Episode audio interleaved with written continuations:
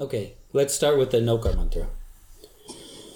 Om Namo Arihantanam Om Namo Siddhanam Om Namo Ayariyanam Om Namo Vajayanam Namo Loe Savasahunam Eso Panchanamokaro Sava Pavapanasano Mangalalancha Savesim Paramam Have Mangalam Paramam Have Mangalam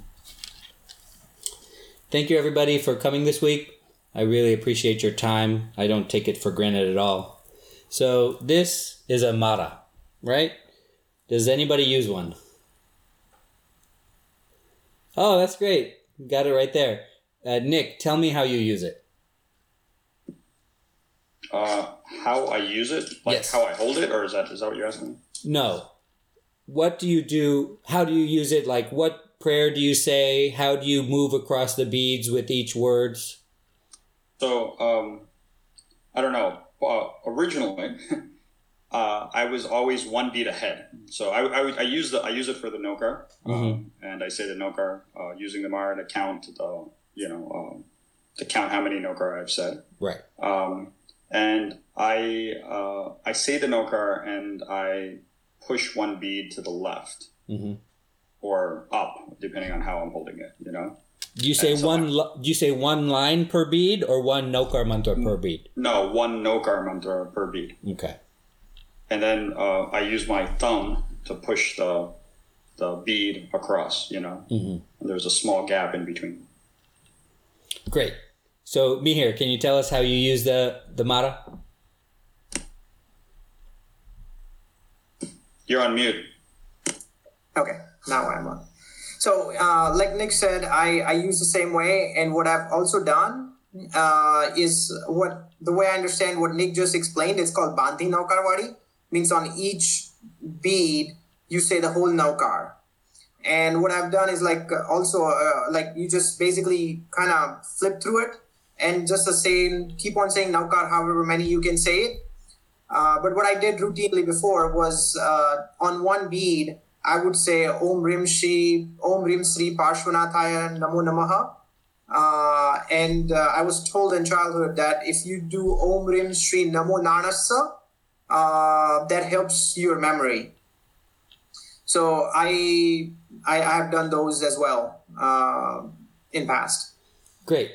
So those are very common ways to use it. Um, typically, you hold it like this, and as you go through the Nokar mantra, you let you advance one bead, and you let gravity take it on the other side. And the great thing about it is you can use it when your eyes are closed because you just have to feel the beads, and you'll feel the end of the bead when you're done.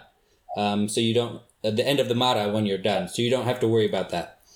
And that has been the typical way to use it is that you either say one line of the Nokar mantra per bead, or you say one Nokar mantra per bead. And so there are 108 beads on the Mala.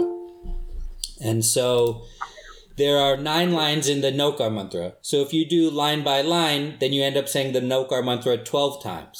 And obviously, if you do one Nokar mantra per mala, you're saying the Nokar mantra 108 times, which is great. Um, thank you for everybody who just joined. Today, we're going to learn a better way to use the mala. Uh, those are great ways to do it, and I don't begrudge anybody for doing that. It's certainly very hard to do. It's hard to keep your concentration up for 108 Nokar mantras, or frankly, even 12 Navkar mantras.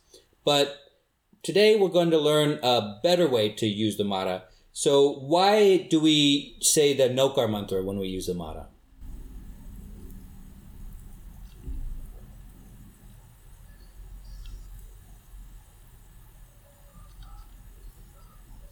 I, I think Nokar Mantra is our, I guess, Namaskar to Panch Parmesti. And uh, like every time we, other than just using Mala, when we say Nokar Mantra, we want to, what, what we are saying is we want to acquire the uh, the qualities of Panch Parmesti and, and achieve moksha. That's right. That's exactly right. The original name of the Nokar mantra was the Namaskar Maha Mangal Sutra. That's a very formal name. That's how all the scriptures refer to it. Uh, later, that was shortened to Namaskar Mangal Sutra. Uh, later, for common people, it was called the Namaskar Mantra, and then it ended up being the Naukar Mantra. So the Panchparmesti are the Arihants, the Siddhas, the Acharyas, the Upadhyas, and the Sadhus and Sadhvis. And the reason that the Naukar Mantra is associated with the Mala is because of the Panchparmesti, uh, Mihir is exactly right. We do not worship people. Okay, we do not do not worship people in Jainism. Even though we see an idol sometimes, we don't worship that person. We worship that person's accomplishments. We worship the qualities of that person that made them able to see the truth, right? And so the each of the bunch Panchparmestis have a different number of attributes. Uh, so for example, the Arihants have 12 attributes, the Siddhas have 8 attributes, the Acharyas have 36 attributes, the Upadhyas have 25 attributes, and the Sadhus have 27 attrib- attributes. So if you add all those up, it equals 108.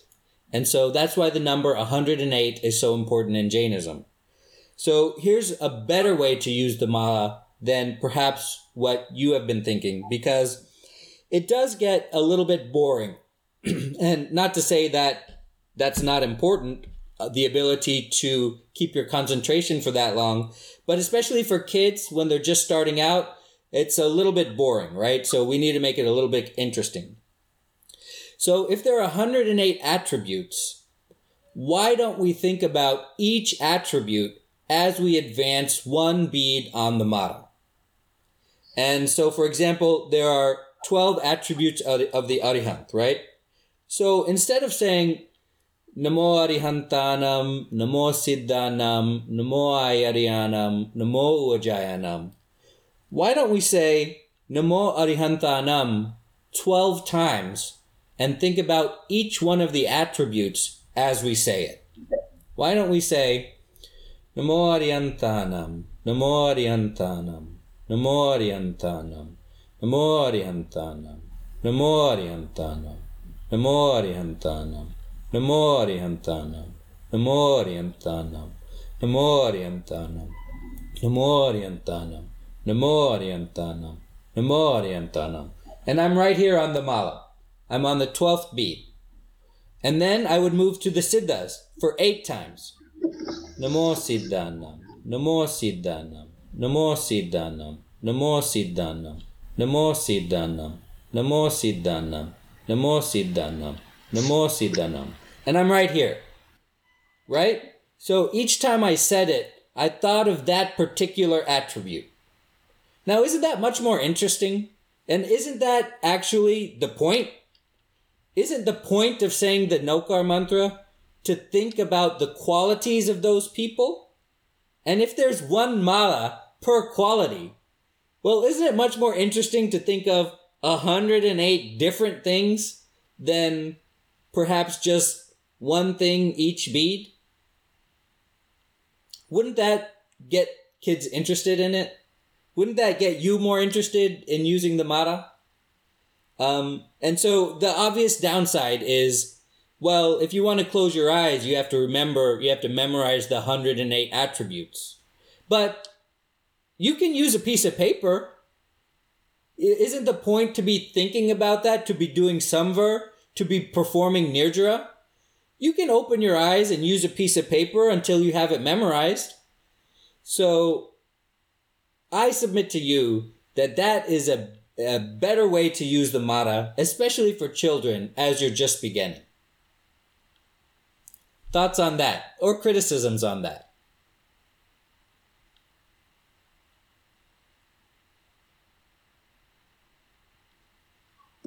you know. No criticism. Oh, go ahead. Go ahead, Nick. Sorry, go ahead. Go ahead. Now, what I was going to say is this is very, very interesting. And yes, I agree with that. Uh, it's just that we need to probably have another marker at every 12th or 8th or whatever beat it comes through to make sure we, you know, we don't use our efforts to count as well. You know, rather than counting, we need to have some sort of an indicator. Right now we have 108. You added at the end of eight, yes, at the end of 12, you can add another indicator or some somewhere that you need to move on to the next attribute. But you only need an indicator if you're saying the same thing each time, if you're thinking the same thing each time.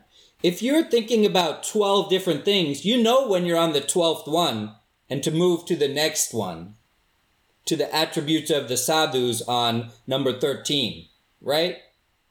If you're reading those, yes. But I thought we are saying that we are going to say Namoriyantana 12 times and think about those 12 different attributes. That's right. You say it 12, say the same thing 12 times, but you think about 12 different attributes. attributes. So as okay. you're thinking about the 12th one, wouldn't you automatically jump to the 13th one, even yes, if you had just memorized the list? Correct. That would then work. do you need then do you need to use the mala? Oh, of course not. You never need to use the mala. The mala was always a device to help you um, as you're doing it. If if you don't need to, then don't do it. So I think that um, you know uh, you were asking like, what's the thoughts on it? I think the first thing that the kids learn anywhere is the Nokar mantra, right? Right. And because it's so ingrained, like as the 101, you know, the first thing you learn kind of thing, it has been kind of at least engraved in our minds to use that for the um, for the Nokar writing, right? You know, and so as we as we use it, and you know, as we use it during Paryushan, as we use it during you know Samaik, as we use it during Pratikraman, as we use it in all of these other attributes, um, you know, it's interesting, like you know, when people say to say a certain number of no Nokarwatis, right? Like if you're going to say, hey, I'm going to say 108, right? Well, that's that's one whole you know that's one whole nook already. But does it make a difference if you say 108 or 110? Like, do you get do you get bad punya for saying two more? Right? Like, no, absolutely not. Right. So, I guess sometimes I feel like it it's holding us back from doing something. Like we want to know we're done with something, and so it's we're not really knowing that you've finished that. Especially since we've been doing this two car rides a day, you know, thing. Which, by the way, Kaushal's not here, but hopefully he's keeping up with it. So, right. So you hit the nail on the head. The Mala is a chunking mnemonic. So what's chunking? Chunking is when you break up a big goal into smaller goals, you're more likely to achieve that bigger goal. If I tell you to do 108 Nokar mantras, you probably won't do it. But if I tell you to finish the Mala, well, it's a little goal you have in mind, and each you get a little hit of dopamine for each bead that you cross, right? You're that much closer to accomplishing your goal. So who's figured this out? Pharmacists have figured out chunking. So there's a problem where people don't uh, finish their medications because they feel better. So they're like, oh, I don't have to take the rest. And that's not the way you use medications. A course is, for example, 12 days. There's a 12 day course of medication and people are cutting it off at six. So pharmacists have used chunking. They've divided the 12 into three groups of four called red, yellow, and green. And it's the same pill inside each one, but the pill is red, the pill is yellow, and the pill is green. So that has increased compliance with uh, finishing the course of your medication by an astronomical percentage by over 20% people. Uh, there's nothing different. The only thing is psychological chunking, right? So this is a psychological hack to allow us to complete the 108. There's no special. Uh, if you do 110, that's better than 108, and if you do 106, that's a little bit worse than 108. So What's, you hit the nail on the head right there. Do you know the difference between, uh, you know, this and a and a rosary or you know, um, like other religions use this type of, um, you know, uh, rosary type of, you know, thing in Christianity and things like that. Is that also 108? Does anyone know what how many beads are in that? I do not know, but I'm willing to entertain anybody who does. That's, sorry.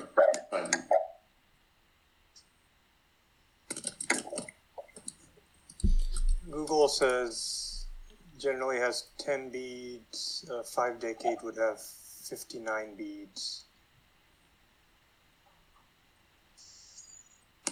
There a lot of, there's a large bead, small marble beads. It, interesting. Maybe um, dive into what you were saying uh, to have markers on it. Uh, while the the Jain Mala has 108 um, similar identical beads.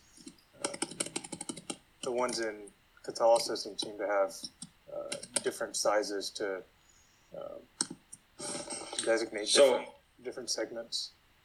So Seto, I typed in uh, how many beads in a Catholic rosary beads. How many how many beads in that? And it it says there's 108 beads. It says rosary rosary beads generally informed a rosary is a circular string of beads used by Roman Catholics for crowning prayers. Many reasons have been given for the 108 beads. I don't know. I don't know if it's 108, you know. And then some, I guess there's a another one that's just called the rosary one, and that's 50 beads. So This one I see a couple different. Um, I'll read more into it. It's 59 beads, which two rounds of that is uh, 118. Um, yeah, you know, and, uh, and and and it is interesting. The pictures that are shown are like you know like every fifth bead or third bead or whatever is a different Yeah. bead, right? You know. Uh, but Timur, going back to kind of the original question you posed, um, especially for for kids, early on in their uh, Jainism journey, they're taught Nokar mantra, Mhm. right? And it becomes just like this rote exercise of just knock it out. Just say it ten times. Say it three times before a drive. Say it, you know, three times every morning before you go to go to bed. Take the Mala, just crank it out 100, 108 times, and it's like asking a kid, you know, say the alphabet twenty times fast, and they'll just zip through it, and you get the elemental P's, which right, anything that can get them, get us, myself included, right, back to why are we doing this? What are we actually saying? What are we supposed to be reflecting on and what does it actually mean is is more important. So if you can right it becomes a race right? Can i do it in uh, 12 minutes? Can i do it in 10 minutes? Well if it takes you 20 minutes to do it one attribute at a time but you actually reflect more and under get a deeper appreciation or better appreciation of what you're actually saying and why you're actually saying it. In my mind, it's more valuable to say it 10 times instead of 108, but you actually learn something or gain something more personally than just, you know, cranking it out um, 108 times. You're absolutely right, and that is uh, one of the main things we've hit on in this class. Is that what are we supposed to be thinking about when we say these prayers? Well, we're supposed to be thinking about the meaning of the words. And if you're right, if you say it one time and it takes you 15 minutes, that's better than if you say it 20 times and that takes you 15 minutes. Um, certainly, uh, and you think about the meaning of the words while you're saying it that one time. Uh, so let's go over the attributes, what we're supposed to think about. And the reason that it's the Nokar mantra is that when now that we've realized that the Nokar mantra is actually 108 attributes that we're supposed to be thinking about, now we realize that the entirety of Jainism is contained in the Nokar mantra. Just like previously we've concluded that, well, ahimsa grew so much to kind of be the entirety of Jainism when you think about ahimsa. The same thing is true here. The Nokar mantra has grown so much that it uh, envelops the entirety of Jainism, and you'll see why as we go through the attributes. So, the word Arihant is made up of two words. Ari means enemy, and Hunt means destroyer. And the Arihants are have twelve attributes that we look up to. Um, and the Arihants are the Tirthankars. Um, and so the reason that they're first is because they are the enlightened souls that set up the fourfold order of the Jain system. Remember that you can be go to moksha and not be a tirthankar. There are many, in fact, most of the souls in moksha are not tirthankars. In this last cycle, we only had 24 tirthankars, Mahavir being the latest one. So when we say I bow down to the Arihants, we are bowing down to the 12 attributes of the Tirthankars. And those 12 attributes are omniscience, they deliver sermons, they're worshipped by other souls, and then in their vicinity, when they're on earth, um, in their Tirthankar form, there are no calamities or diseases that exist in their vicinity. Those are the four main ones. The uh, eight other attributes are they have a divine seat from which they deliver sermons. There's a halo that appears around their head. Uh, angels appear around them, waving fans. There's uh, an umbrella over their head, which represents hell, earth, and heaven. It's a three tiered umbrella. Uh, they sit under a tree and they're continuously showered with fragrant flowers. They have a divine, a divine announcement whenever they deliver their sermon, and they have music accompanying their sermons. So this is kind of weird, right? Like, why am I, why am I interested in thinking about a shower of flowers for the Arihant when I'm, so let's, uh, if we're saying Namo Arihantanam 12 times, one of them we think about a shower of fragrant flowers that appears or angels that wave fans around them. Isn't, why are we doing that? What is the point of doing that?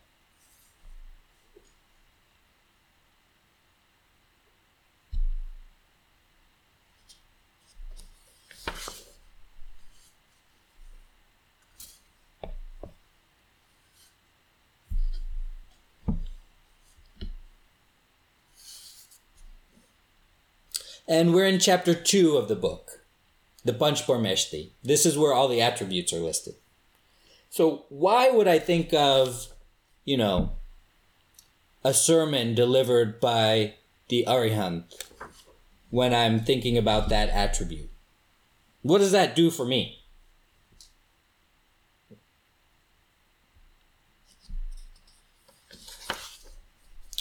Well, I would suggest that it lets you think about the history that the fact that there are there is evidence of people that have achieved this state and the type of things that can happen when you achieve this state. The type of things um, especially for omniscience and no calamities or diseases the type of things that are possible right? Because we have to have a goal to look forward. Our goal is not to be a tirthankar Okay, our goal is to be a siddha. You know, there's a, there's I don't know the chances, but there's probably quite a low chance that we're going to be a tirthankar, right, in the future, right? But we want to respect this person because without this person, we wouldn't have even known about the siddhas. Okay, so we want to respect the the qualities of the person that led to this result. So let's talk about the siddhas eight attributes of the Siddha infinite knowledge, infinite perception, perfect conduct, infinite energy, uninterrupted happiness, immortality because of no body, formlessness because of no body, and they're equal with all the other Siddhas. So here we're starting to get a little bit more like, oh, okay, I see why I'm thinking about these attributes. Well, let's say when I say Namo Siddhanam eight times, Okay, I'm thinking about each one of these attributes.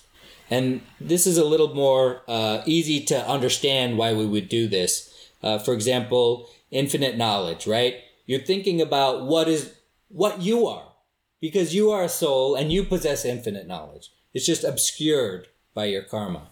Um, you th- you are a soul. You have infinite perception. You have infinite energy. You have immortality. So you remember that this is where you want to go. You want to uncover all these characteristics of yourself when you think about each one of these attributes of the Siddha. And remember, you don't have to memorize it. Um, we can make a chart if you want, or if some entre- entrepreneurial spirit wants to make a chart of the 108 attributes and share it with the class, you can do the mala in front of a piece of paper and think about each one of the attributes. So the acharyas have 36 attributes. And here's where it really shines because this is what we want to do in our daily life, and this will remind you basically everything about Jainism. So the first five attributes are their control over their five senses, right? They don't seek pleasure in each one of the senses. And that's something to think about. You could think about that for a long time for each one of the senses, right? Well, what are what are the senses of touch, right? That we want to avoid. We want to avoid taking excess pleasure in, you know? Taste, that's an easy one, right? Food, right? Smell, sight, and hearing. You could think about this a long time. What in your life do you need to control in order to gain control over your five senses, just like acharyas? Nine ways to guard against sensual pleasure, right? Not uh, these are the next nine attributes of the acharyas, of which there are thirty six. Uh, not to stay in, or near a place where purpose uh, persons of the opposite sex live. Not to be alone with the member of the opposite sex. Not to observe the body of the person of the opposite sex, so lust there. You know, not to consume intoxicating foods or liquids, not eating tasty foods, not adorning or decorating the body, wearing simple clothes things like that. Now it's real easy. It really shines about this method of thinking about each one of the attributes as you do one bead of the mala. The next four attributes of the acharya are free from they're free from anger, ego, deceit, and greed, right? This is our wheelhouse. We spend a majority of our time talking about this, but each one of those is just one mala on the 108. So you can see how we'll get to all of Jainism pretty soon. The next is that acharyas observe the five great vows, of which are, of course, non-violence, non-lying, non-stealing, celibacy, and non-attachment.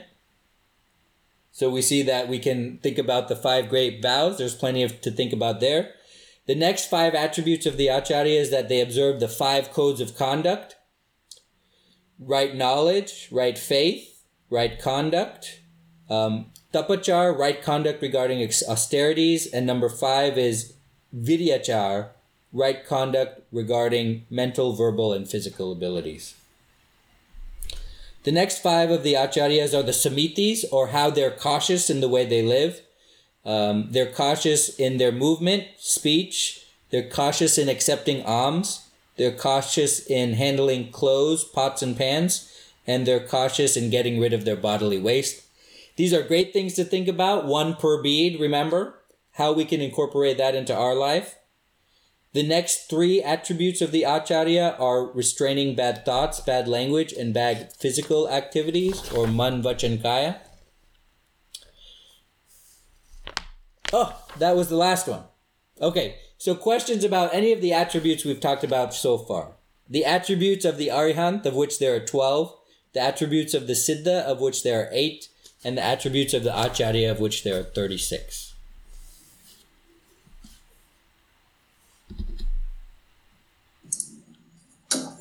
Timber, as I as I go through this, uh, it's very interesting that you know what uh, what you asked earlier. We should do Naukar mantra versus this. It just seems like you know we are going from elementary to intermediate level, and uh, we we basic. And I I'm certainly going to ask, but it seems like you know as kind of people graduate and even in India, I, I don't even know if my parents do this with this 108 uh, qualities or gun that we are trying to acquire.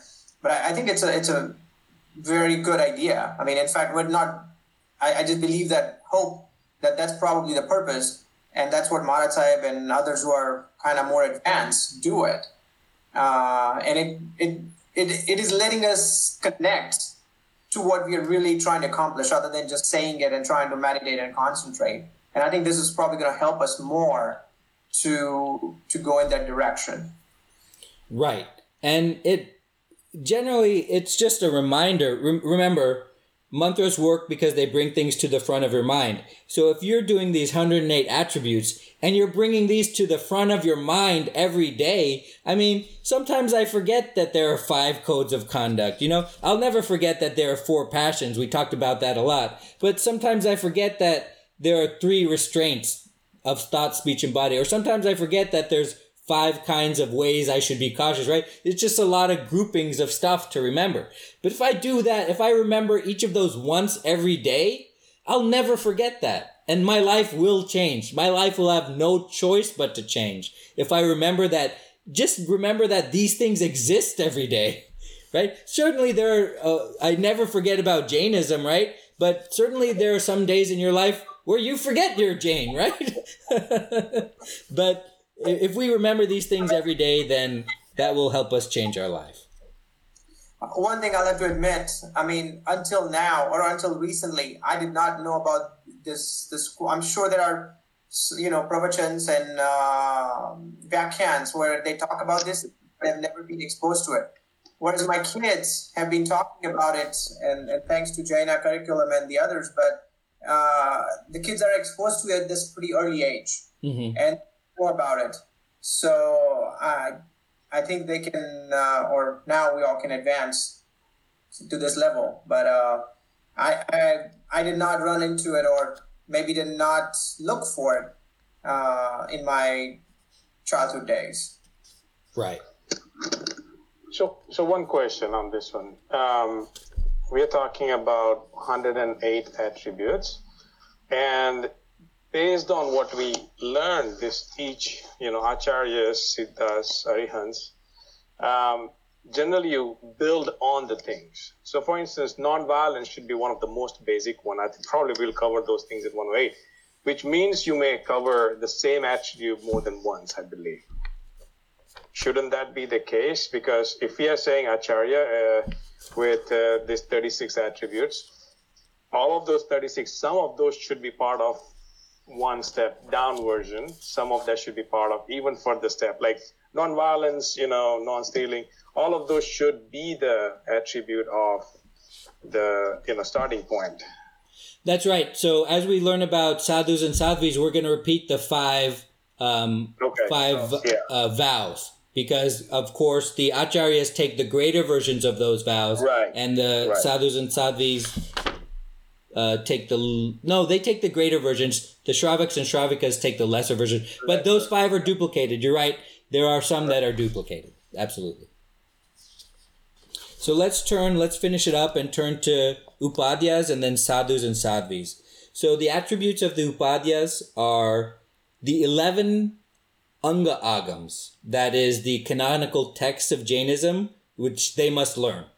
Um, the 12 upanga agams, um, this was a later text that came. So the Anga Agams were compiled by the disciples of Mahavir, and the 12 later texts were dis, um, uh, written down by other people later in time. So that's 11 and 12 is 23.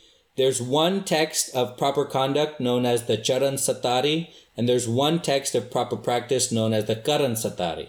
So these are the 12 attributes we think of when we think about upadhyas. And I forgot to mention, may, maybe you guys know, um, but real quickly, the arihants are the tirthankars, the siddhas are the non-tirthankars that are in moksha. Um, the acharyas are human, uh, human souls that are humans right now that have uh, achieved one of the highest levels of Jainism. They're our teachers. Uh, they're they're the place from which all the information flows. They have devoted their lives to studying Jainism. Uh, the Upadhyas is are one level down from the Acharyas if it was hierarchical, and the Sadhus and Sadhvis are just one level down from that. So uh, if you become a Sadhu, then the next step is to become an Upadhya, and the next step is to become an Acharya. So in case we you didn't know that or we didn't go over that, so those are the tw- um, 25 attributes of the Upadhyas. It's all those texts they have to learn. And so that will remind us when we think about each one of the texts, that will hopefully remind us that, hey, they exist and it's on my list to go look, go, to go read those texts that all these Upadhyas know, right? And so the sadhus and sadhvis, what are their attributes? The five major vows, again, non-violence, non-lying, non-stealing, celibacy, and non-possessiveness. Um, okay, so let's talk about the. It's twenty-seven for the sadhus and sadhvis. So that was the first five. The next six are that they protect the uh, one sense beings. Remember, it was surprising for us to learn that water, fire, earth, and air are alive. Those are the one sense beings. Some plants are one sense beings. And then protecting moving living beings, which are the two to five sense beings. So that's the next six attributes. Uh, controlling pleasures from the five senses. Again, great. Uh, uh, great comment that these are repeated. We're going to control the five senses. The five types of carefulness, we've already talked about, the samitis, that's repeated. Controlling mind, speech, and body, repeated. Not eating before sunrise and sunset, that's a great one to remember. Forgiving others, sometimes I have to remember that. Avoiding greed, enduring hardship, enduring suffering. Being introspective and keeping the heart pure.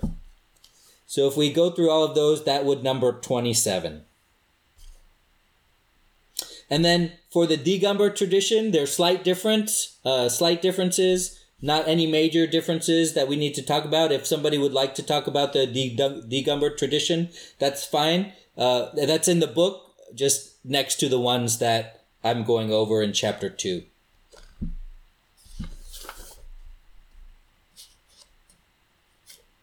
So, questions or comments about the attributes of the Upadhyas or the Sadhus and sadhvis.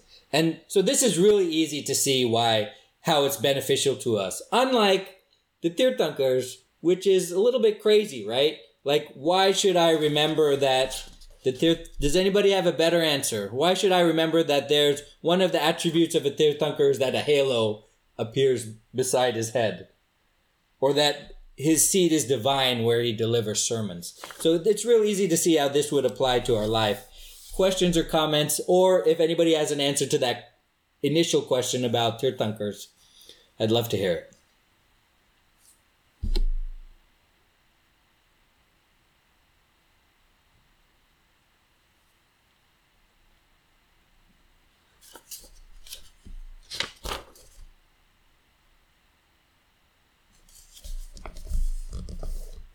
All right, great. No questions or comments.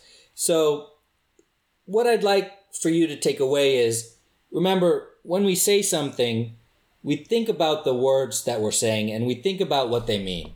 There's a better way to pray than we have been praying and we have been teaching our kids to pray. And it's not a mark of honor if you close your eyes and pray. It's not a mark of honor if you don't use a piece of paper to pray. If you want to pray and have this book open or have a piece of paper open, you are doing something better because you are focused on the point of the prayer. You're do so, doing something better than somebody that can sit down for 48 minutes with one of these and has the patience to go through it and think about what they're going to do tomorrow while they're doing it or think about what they're going to have for dinner while they're doing it. You are doing more for yourself. You're doing more for your life than the person that has the ability to do that. And, and as Nick mentioned, this is an artifact, right? You don't need this. If you can think about the 108 attributes without the Mala, do it. If you can, if you need the piece of paper, do it. Whatever helps you to get to the point, the point of the prayer. Whatever helps you to do that, do that. If you don't like the Mala because you have, you know, fat fingers like I do, they make big ones. They make like really big ones that where it's really easy to tell what bead you're on. Get one of those. If you don't think that we should use any artifacts or idols at all, don't. Because remember, the point is all internal. The point is to change your life based on what you know is the truth. And unfortunately, it takes a lot of reminders to for us to know what the truth is because the entire world is trying to distract us from our goals. And this is what I tell my children and what I need to remember myself. Anything and everything, including yourself, is trying to distract you from your goals. Your brain is trying to distract you from your goals. That's what that means. So we always say in this house, anything and everything are trying to distract you from your goals. Thanks so much for your time, everybody, this week. That's all I have for you. I really appreciate you coming back each week and spending an hour with me. I don't take it for granted. I try to increase the value of Jainism and how to apply it in your life. That's been the number one goal of this class is how does how can we take Jainism out of the classroom and into your life? And I hope that you think about doing this new way to do the Mala, and I hope that it works for you. Thank you. Thank you, Tina. Thank you. Right. Bye.